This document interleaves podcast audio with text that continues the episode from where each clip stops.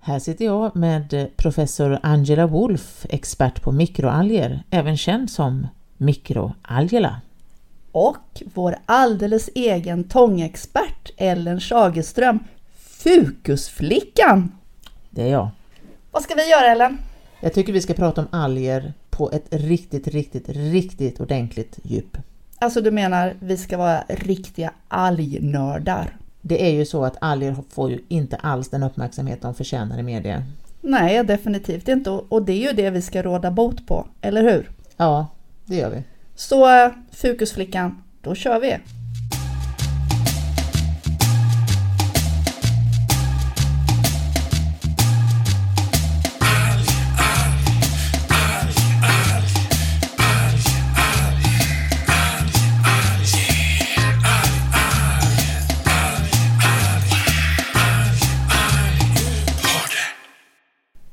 Hörru du Angela, någonting som jag känner att vi behöver ta upp så här redan från start, det är skillnaden på alger och sjögräs.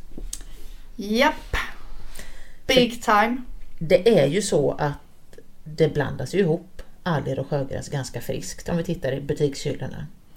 Och vad man vill säga det är att vi äter inte sjögräs. Vi kan väl börja där. Vad är det för skillnad på alger och sjögräs? Ja, om vi tittar på det rent botaniskt, vilket vi ju gör eftersom vi är botaniker, så är det ju så att sjögräs är ju en kärlväxt som har funnits på land och sen har gått tillbaks ner i havet för att det var lite mindre trångt där. Medan alger, det är någonting helt annat. Alger, gröna alger är nära släkt med landlevande växter men de är inte växter, de är alger.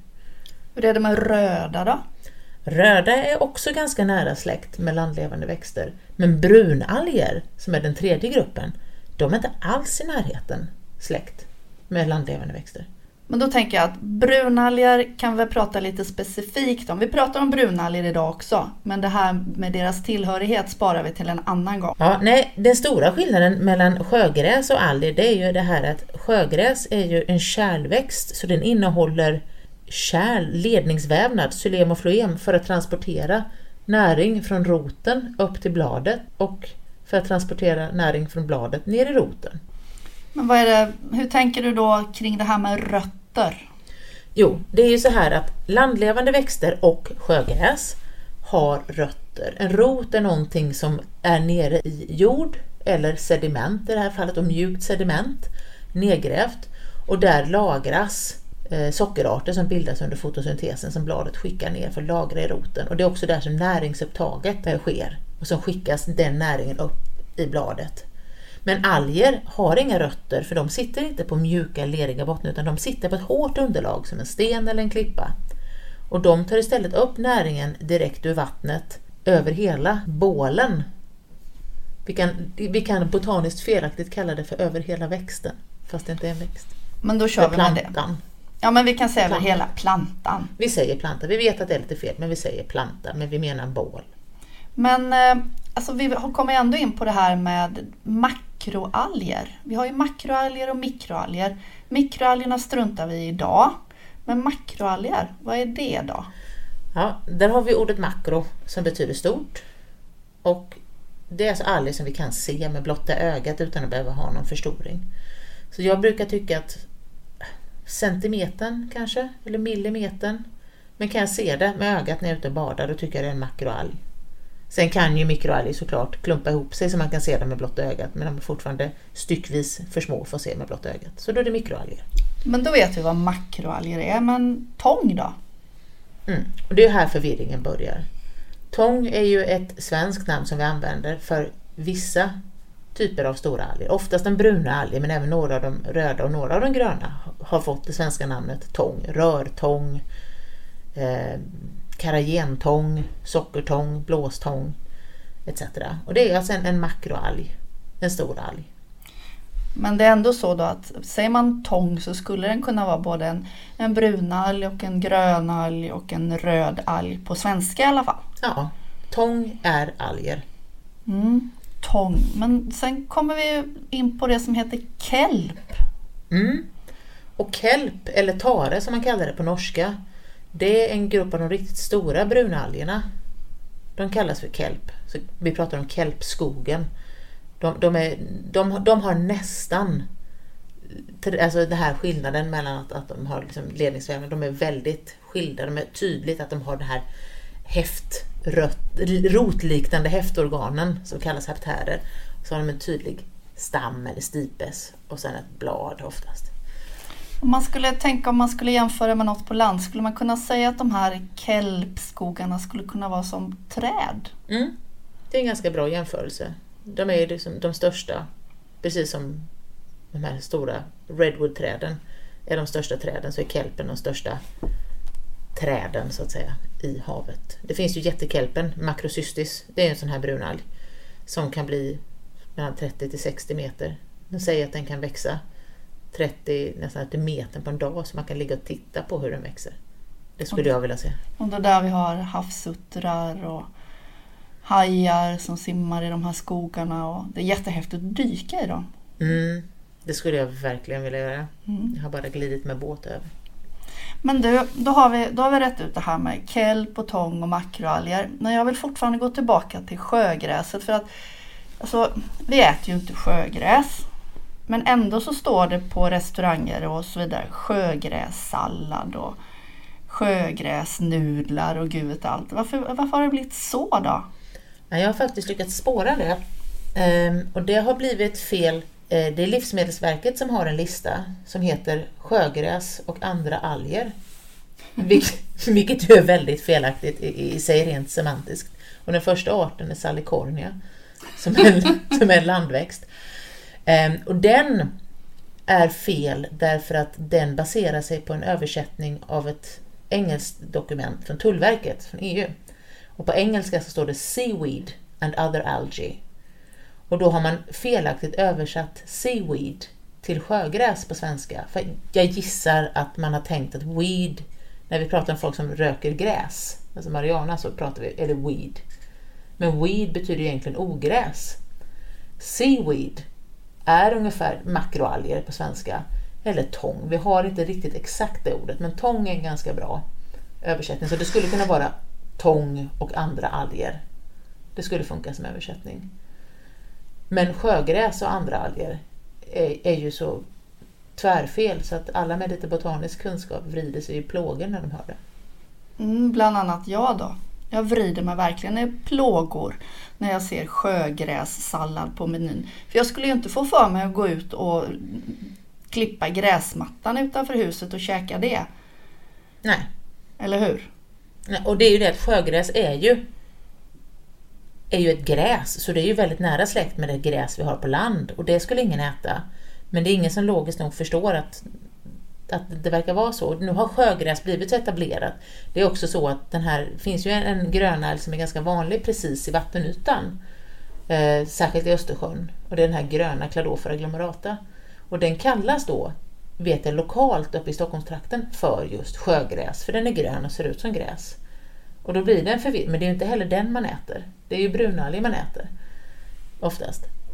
Men, men det, så det, det, är en total förvirring det här, men jag vet att, den, den rent, liksom, att det står sjögräs och får stå sjögräs verkar bottna i att Livsmedelsverket vägrar att ändra den felaktiga eh, eh, eh de har kopierat den felaktiga översättningen från Tullverket och ingen av dem verkar vilja backa.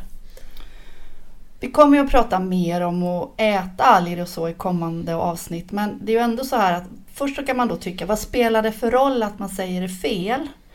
Men om man då ska gå ut och plocka ändå och äta själv så är det ju inte sjögräs man plockar heller för vi kan inte äta vårt ålgräs, eller hur? Ja, det är ju inte giftigt men jag skulle säga att man blir nog tjosan i magen och det kommer inte smaka gott hur mycket sesamolja du än har på. Men det är inte giftigt i alla fall, det är väl viktigt att konstatera. Så om man nu skulle göra misstaget att äta sjögräs, vad tror du? Jag tror man gör det en gång. Ja, eller en halv kanske. Jag tror att man tuggar men kanske inte sväljer för att det innehåller ju väldigt mycket kisel. Det är otrevligt att få i munnen. Usch. Men om vi går tillbaka till det här, du nämnde det här med haptärer och fästorgan mm. som makroalgerna har. Som inte då har rötter, för det var sjögräs som har rötter. Eh, berätta lite mer om de här fästorganen. Eh, det är väldigt kul när man tittar på just alger. Kan du, man kan ju börja med att göra så här, åh är det alg eller sjögräs? Ja, är det en mjuk botten, alltså lera eller sand, eller en hård botten, sten, block, klippa? Alger vill växa på hårda substrat, men de är inte så kitsliga. Det kan vara en pinne, eller det kan vara en båt, eller det kan vara någonting, men det ska vara hårt. För då har de, när, när de kommer som en liten, ett litet befruktat ägg så, så vill de landa på någonting hårt. Och så utsöndrar de ett klister och så fäster de sig fast. Och då kan det vara en liten rund häftplatta eller häftskiva. Det kallas för holdfast på engelska. Eller så kan det vara sådana här rotliknande fästorgan som kallas för haptärer. Och det kan vi se tydligt på den här stora eh, kelpen som kallas för, för stortare. Vanlig i Norge, förekommer på västkusten i Sverige lite djupare. Och de ser nästan ut som tallrötter, de här då, påminner om rötter men man ser de går inte ner i någon jord som rötter utan de, de limmar och håller sig fast på, på stenen och på det här underlaget. Det måste ju vara väldigt kraftigt lim. Jag vet det heter alginsyra. Om man tänker då att de här stor, den här stora kelpen kan vara flera meter och det är ganska kraftiga vågor och sådär. Det måste vara ett fantastiskt eh, lim, verkligen.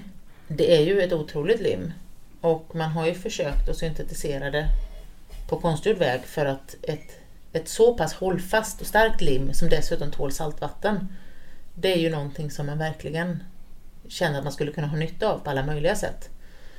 Tänk hur mycket roliga klistermärken man skulle kunna klistra på båten. Ja, och hur man skulle kunna klistra fram ihop sina handskar när man dyker, om inte annat. Bara en sån sak, laga våtdräkten. Laga våtdräkten är en mm. väldigt bra idé. Mm. Vi får nästan kolla upp hur långt man har kommit med det här att kunna använda alginsyra som lim. Mm, det vore människans, människans tjänst kan mm. vi väl säga. Mm. Ja. Men du, det här igen då, då har vi det är haptärerna mm. och sen har vi ju då rötterna som då är hos sjögräs. De kan ju bli väldigt, väldigt stora, bre ut sig över stora områden, mm. eller hur? Det intressanta med sjögräs är att de, de bildar de här rötterna som är nere i sedimentet. Eh, de binder och håller fast sedimentet också så att vågorna inte sopar bort det. Och de lagrar ju väldigt mycket kol, de här rötterna. Vilket gör att de är jätteviktiga för, som kolsänkor i havet. Så sen stora sjögräsängar är, är jätteviktiga ur, ur en så säga, kollagringssynpunkt. I Sverige har vi ju bara ett sjögräs nästan. Eh, men det vanligaste är ålgräs, Sostera marina. Och det har ju gått tillbaks ganska kraftigt. Det har varit bland annat då sjukdomar som har gjort att det har minskat. Alla vill ha en liten båtbrygga och en båt som skuggar. Det har liksom försvunnit en hel del. Däremot i Sverige så har vi ju vass som har lite samma funktion och inte riktigt är ett sjögräs. Även om det är ett gräs som växer i sjön. Så det är nästan att vass är nog mer, är lite samma sak som ett sjögräs nästan i Sverige fast hälften uppe i luften. Så då kan man säga för att det då, alltså sjögräs är alltid under vattnet. Ja. Det har vi klart för oss. Men du, eftersom det då är ett gräs så blommar det väl också? Mm. Det, det, har ganska små blommor. Oavsett, eh, en, en, en vacker blomma är ju till för att locka till sig insekter men sjögräset använder sig inte av insekter för pollinering utan det använder sig av vattnet. Så blommorna är väldigt, väldigt små. Det är ovanligt att ålgräset blommar i Sverige. Det förökar sig mest könlöst. Men jag har sett blommande ålgräs i Danmark utanför Åhus. Runt midsommar där så blommar det. Det, ser väldigt, det är en korkskruva liksom upp så här. Det är jättekul att se. Nu fokuserar vi just på skillnaden mellan alger och sjögräs den här gången men det finns ju väldigt, väldigt mycket mer man kan berätta om sjögräs och eh, restaurering av sjögräs. Så även om det är en algpodd så tycker jag att det skulle väl vara kul om vi kunde återkomma till sjögräs. Oh ja, särskilt som det finns så många olika sorters sjögräs också i olika miljöer. Så det, det måste vi ändå prata om. Vi klumpar det under undervattensvegetation helt enkelt. Det tycker jag låter alldeles utmärkt. Men är vi nöjda där? Vi, jag, vi har ju inte kommit in på mikroskopiska alger, mikroalger, utan nu pratar vi om makroalger. Då, så att vi, mikroalger kommer vi ju tillbaka till också. Och vi kommer tillbaka till brunalgerna och eh, vad som är speciellt med systematiken där. Att det inte är så lätt att skilja på växter och djur till exempel. Vad kommer vi mer att prata om? Ja, vi kommer nog behöva diskutera vad en individ är, för det har jag brottats med sedan 2010. För att inte tala om vad är en art? Jag har fått höra att artkonceptet är något skit som zoologer har hittat på och att det inte alls stämmer på varken växter eller alger. Det var ju lite kontroversiellt. Har vi en bra utgångspunkt att bråka vidare från? Toppen! Men ska vi säga så för den här gången då? Det gör vi. Simma lugnt. Tjing tjing!